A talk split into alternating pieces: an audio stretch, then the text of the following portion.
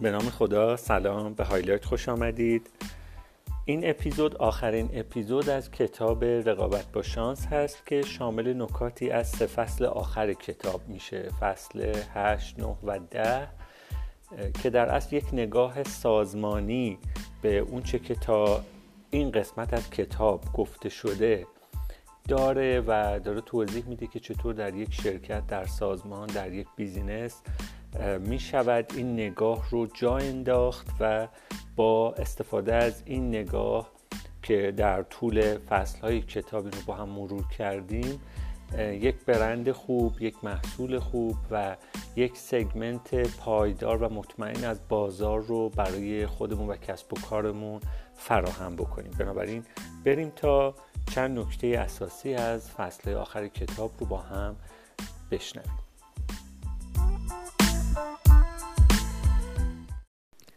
همونطور که به دفعات در طول کتاب اشاره شد در فصلهای مختلف این رو باید باور کنیم که مشتری ها به ندرت به دنبال صرف یک کالا یا صرف یک خدمات میان سراغش و مبلغی رو بابتش پرداخت می‌کنن. در پشت هر خرید و پشت هر انتخابی نیازهایی نهفته است که مشتری ها برای رفع اون نیازها برای پیدا کردن جواب یک سری مسئله ها دست به دامن خرید و پول خرج کردن میشن و میان سراغ برندهای مختلف میان اصلا تو بازار و دنبال راحل برای خودشون میگردن. این رو باید باور کنیم. به عنوان مثال سیستم بانکی رو در نظر بگیرید. آیا رفتن به بانک و مثلا منتظر موندن و تایم گذاشتن براش واقعا کاری هست که ما روزانه بخوایم انجام بدیم؟ قطعا خیر. ما مثلا میریم بانک برای اینکه بخوایم مبلغی رو انتقال بدیم. خب آیا انتقال دادن مبلغ کاری هست که می‌خوایم انجام بدیم؟ باز قطعا جواب منفیه. ما در ازای یک خریدی در ازای یک خدماتی یک قرارداد فیما بینی قرار هست که مبلغی رو منتقل بکنیم. اون مبلغ خودش ابزاری هست برای انجام یک سری کارهای دیگه. اون چیزی که خریدیم هم باز دوباره یک وسیله ابزاری هست برای اینکه یک سری نیازها رو ما رفع بکنیم. بنابراین این داستان این چرخه رو اگر در کل در نظر بگیرید یک دید از اینکه ارائه خدمات و ارائه محصول با چه هدفی باید اتفاق بیفته در ذهن شما شکل می‌گیره. خب این داستان بانک منجر به چه اتفاقی شد؟ اینکه بانک هایی که پیشرو بودند در ارائه خدمات غیر حضوری و الکترونیکی خیلی مورد استقبال قرار گرفتن. چون مهم نیست که شعبه بانکتون چقدر چند متر مربع چقدر بزرگه. مراجعه به شعبه اصلا کار اصلی نیست که مشتری دنبالش باشه. مراجعه کننده حتما یک کاری یک نیازی داره و شما اگر بتونید این رو بهتر رفع و رجوش بکنید شاید اصلا نیازی به شعبه های فیزیکی نباشه. بنابراین اون هزینه ای که بانک داره بابت توسعه تعداد شعبه یا متراژ شعبه می‌کنه می‌تونه جایی دیگه برای تقویت زیرساخت هایی بکنه که جواب واقعی به نیاز مشتری ها هستند به عنوان مثال بانک مسکن الان سال هاست که یک سری کیوسک ها طراحی کرده. حالا بیشتر در داخل شعبه است ولی دیگه نیازی به گرفتن نوبت و منتظر موندن به اون شکل قبلی نداره. شما خیلی از کارهایی رو که توسط اپراتور می‌تونستید قبلا انجام بدید روی این کیوسکا می‌تونید خودتون انجام بدید. حتی کارت هدیه هم براتون صادر می‌کنه. می‌تونید انتقال مبلغ بالا از طریق کد شبا و این داستان ساتنا و اینها انجام بدید. بعد برای نوروز من خودم این رو تجربه کردم. کارت هدیه رو حتی متنش رو مشخص می‌کنید. جایی که متن باید قرار بگیره مبلغ رو مشخص می‌کنید. از بین شکلا و طرحهایی که وجود داره اونی که دلخواهتون هست رو انتخاب می‌کنید و در نهایت براتون پرینت می‌گیره و تحویلتون میده. خب روی این دستگاه روی این سیستم قطعا سرمایه گذاری شده هزینه برده ولی خیلی تونسته در افزایش رضایت و بهبود تجربه مشتری مؤثر باشه. بنابراین اگر بخوایم یک چکیده از این کتاب در حد یکی دو جمله یه پاراگراف داشته باشیم اینه که همیشه چه به عنوان یک صاحب کسب و کار یک صاحب business و چه به عنوان کسی که در نقشی مرتبط با business ها داره کار می‌کنه. مثلا ممکنه شما بازاریاب باشید برای یک برند یا business یا در تیم توسعه محصول توسعه خدمات یا طراحی سرویس یا process design طراحی فرایند فعالیت می‌کنید در یک business. این رو مد نظرمون باشه و همیشه گوشه ذهنمون این رو بپرسیم که این خدماتی که ارائه میدیم قرار هست برای چه مشکلی انتخاب بشه؟ به عنوان پاسخ چه مسئله به عنوان راه حل چه نیازی قرار هست که مشتری ها راهکار ما رو انتخاب بکنن محصول ما رو انتخاب بکنن سرویس این بیزینس رو انتخاب بکنن دنبال ما بگردن و ما جوابی قرار براشون داشته باشیم این رو اگر تو ذهنمون همیشه داشته باشیم در تله بهینه سازی های نامرتبط که الان توضیح میدم گیر نمی کنیم بهینه سازی های نامرتبط چیه؟ وقتی که ما این نیاز اصلی رو درک نکنیم که اصلا محصول و برند و بیزینس و سرویس ما به چه درد مشتری می‌خوره؟ چرا اصلا از مغازه ما میان تو؟ چرا برای خرید به ما مراجعه می‌کنن؟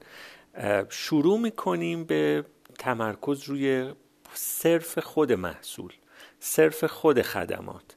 و میایم رو محصول ویژگی های اضافه می‌کنیم تا بتونیم مثلا یک مزیت رقابتی به وجود بیاریم و یه جایگاهی برای خودمون دست و پا کنیم تو بازار و کار از همینجا گره می‌خوره و گره روی گره باعث میشه به جایی برسیم که اصلا اون نیاز اصلیه و اون داستان اصلی برند و محصول رو فراموش بکنیم. نیاز مشتری فراموش میشه و گرفتار این میشیم که یک چیز غلطی رو همش بخوایم بهتر و بهترش بکنیم. محصول یا اون فیچر اون ویژگی که اصلا نیاز مشتری نیست رو داریم همش روش کار می‌کنیم که اون رو بهتر از بقیه ارائه بدیم. اون رو پر زرق و برق ترش بکنیم. روی اون مانور میدیم که مثلا کم هزینه تر تموم شه. ولی قافل از این که اصلا داستان اصلی این نیست. بنابراین درک این موضوع به ما خیلی کمک می‌کنه که منابعی که داریم در بیزینسمون سرمایه‌ای که داریم سخت افزاری که داریم زیرساخت ها نیروی انسانی منابعی که داریم در کل اونها رو به شکل درست استفاده بکنیم. من قبلا هم اشاره کردم دیگه. دو تا موضوع خیلی اساسی در بیزینس ها وجود داره. یکیش کارآمدیه یکیش کاراییه. کارآمدی یا افکتیونس یعنی انتخاب و انجام کار درست. اینکه ما بدانیم نیاز اصلی چیه و دقیقا برای اون راهکار ارائه بدیم. اینکه بدونیم جایگاه برند ما در بازار چیه چرا باید مشتری ها بیان سراغش بیان دنبالش و دقیقا روی اون مانور بدیم. این میشه کارآمدی. همه تصمیم ها بر این محور گرفته بشه. کارایی یعنی همه کارها رو بهتر انجام دادن. خب اگر اینطور باشه کاری که مثلا با سرعت کمتری انجام میشه سریعتر انجام بدیم. کاری که پرهزینه تره هزینه تمام شدهش رو بیاریم پایین.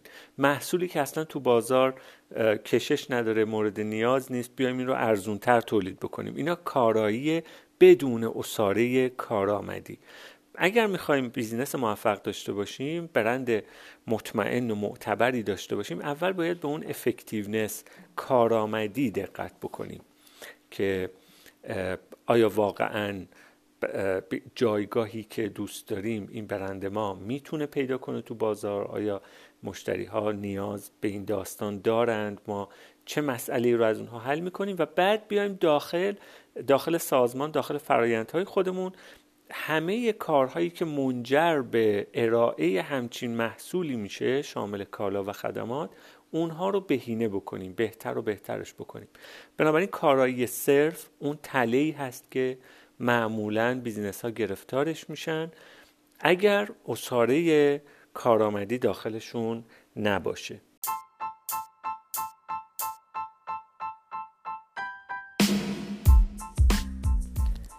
نکته دیگری که در این فصلهای آخر بهش اشاره شده نقش و جایگاه داده در تصمیم گیری های داخل business هست.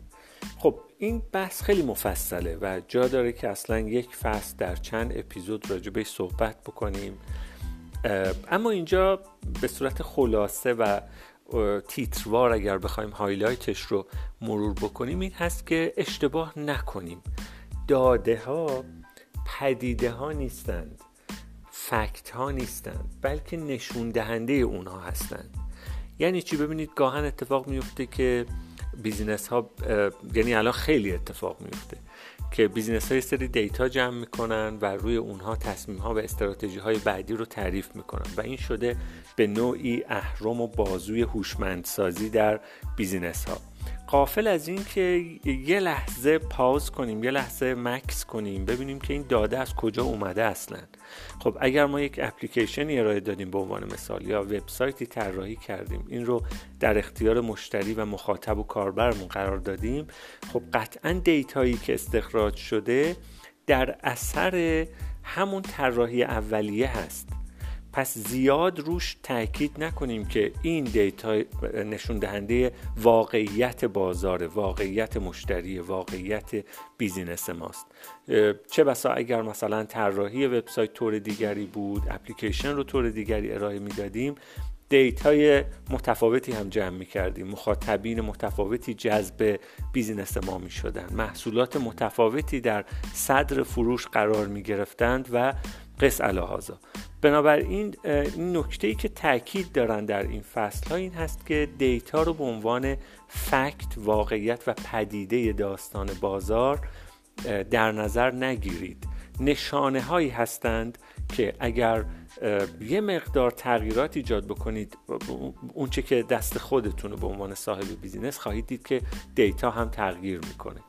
این hint ی هست که خیلی با ارزش برای من به ویژه خیلی ارزشمند بود و باید بدونیم که در business data از کجا میاد و ما چه انتظاری ازش داریم و خیلی همه چیز رو منوط به دیتا نکنیم.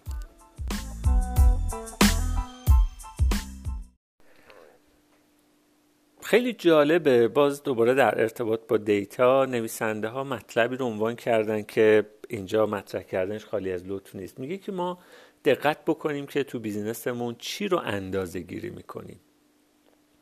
اون چه که مورد اندازه گیری قرار بگیره قطعا مورد تاکید هم هست. قبلا هم تو اپیزود قبلی یا قبلترش صحبت کردیم. مثلا وقتی که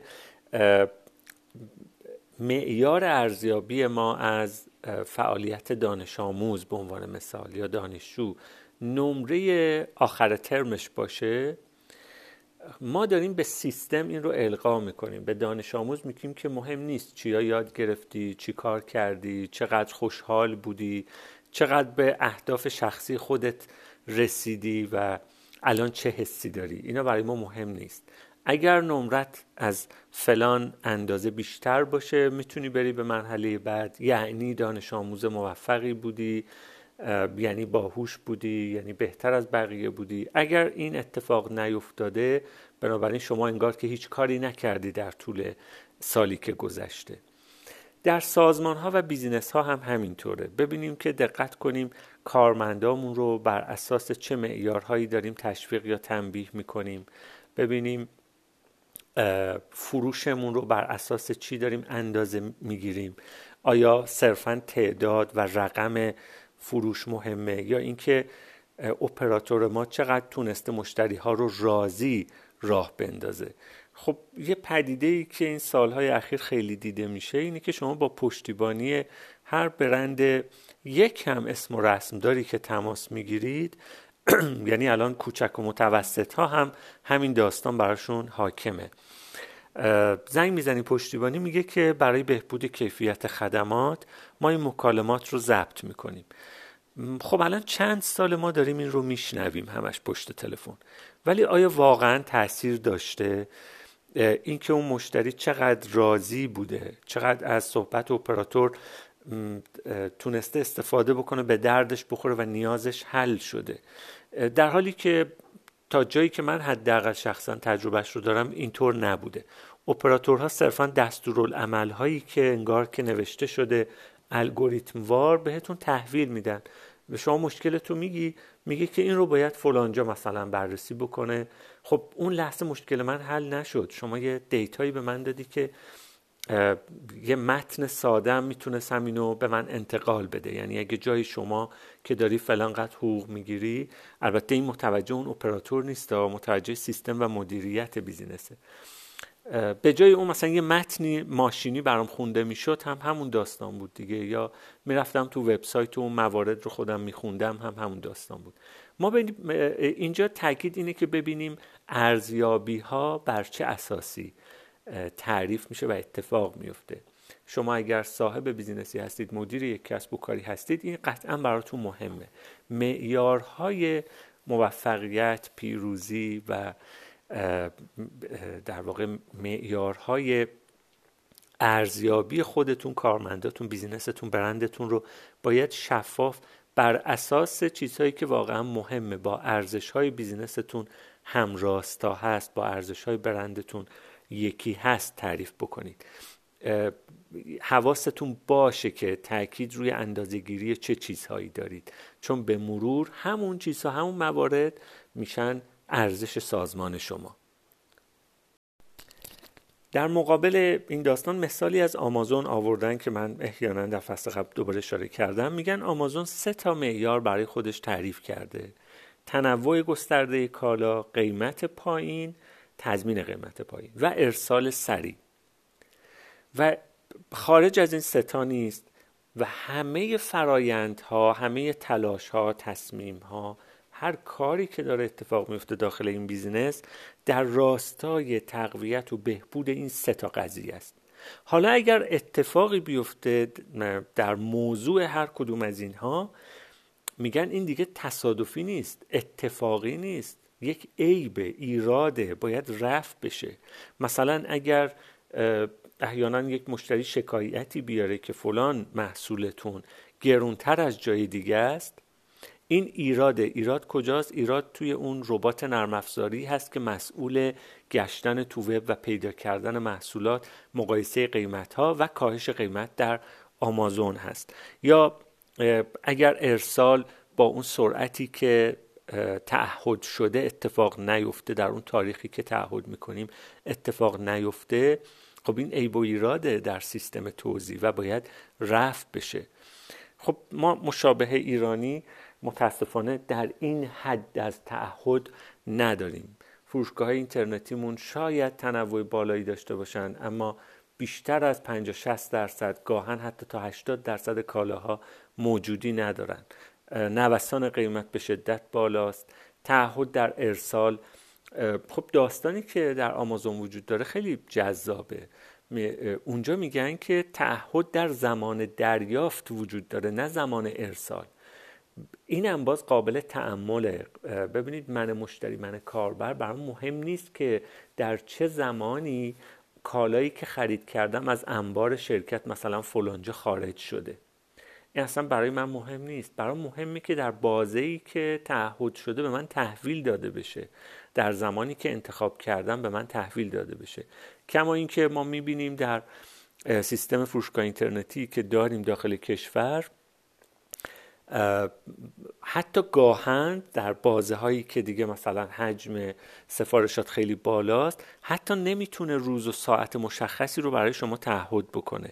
یه بازه مشخص می‌کنه مثلا چهار روز پنج روز و اغلب هم آخرین روزهای اون بازه تحویل داده میشه و وقتی ساعت می‌خوای مشخص بکنی بیشتر از دوازده ساعت, ساعت باید تولرانس بدی که بیان تحویل بدن. اینها داستان هایی که ببینید برندها رو متزلزل می‌کنه. شاید در یک مقطعی برندمون بیزینسمون خیلی بزرگ شه ولی قطعا اگر درست مدیریت نشه همین بزرگ بودن ایراد و نقطه ضعف و آسیب محسوب میشه. نقطه ای که برندها آسیب می‌بینن خیلی وقتا از همین بزرگ شدن است. بزرگ شدن بی حساب کتاب بزرگ شدن بدون چاشنی بدون اون فونداسیون و محور و ستون رضایت مشتری بدون در نظر گرفتن بهبود تجربه مشتری و کاربر. اینکه ما صرفا به فکر بزرگتر شدن باشیم بله مثل بادکنک میبونه. تا یه جایی بزرگ میشیم و بعد بوم از بین میره. اگر این داستان ها رو بهش توجه نکنیم. ارزش های اصلی برندمون که چرا مشتری داره مراجعه می‌کنه؟ مشتری اگر ترجیح داده نره بازار بشینه و آنلاین خرید بکنه چرا داره این چرا این تصمیم رو گرفته؟ خب تنوع محصول ببینه به موقع بتونه تحویل بگیره اینها رو بدونیم علت ها رو بدونیم. و الا صرف اپلیکیشن و سایت ما جذابیتی نداره که مشتری بخواد وقت بذاره و بیاد اونجا وقتش رو تلف بکنه. همون بحث اصلی کتاب هست که اول اپیزود بهش اشاره کردم.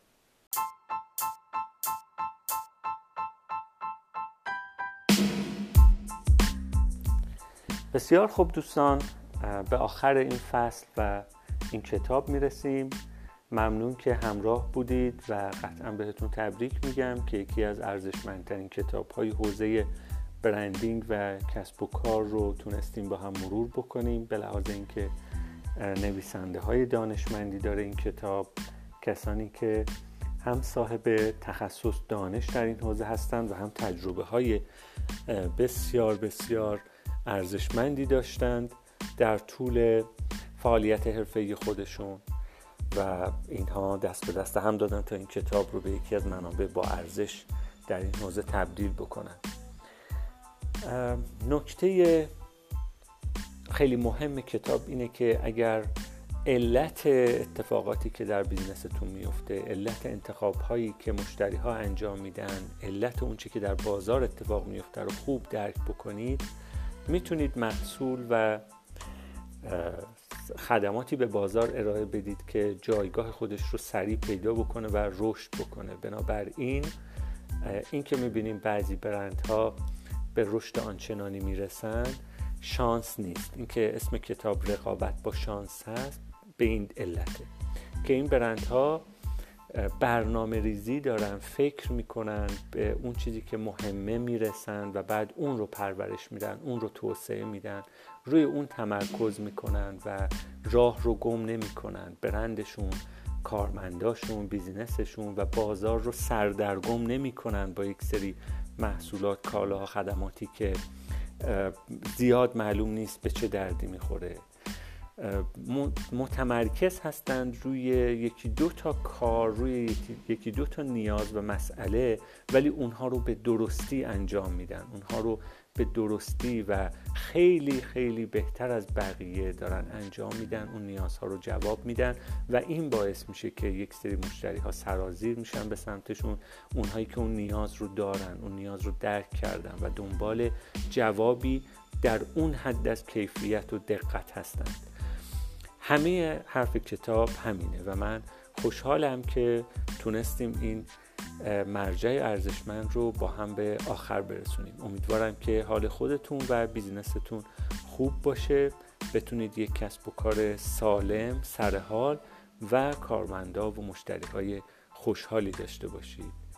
تا یک فصل دیگه و ارتباط دیگه همتون رو به خدا میسپارم. خدا حافظ شما.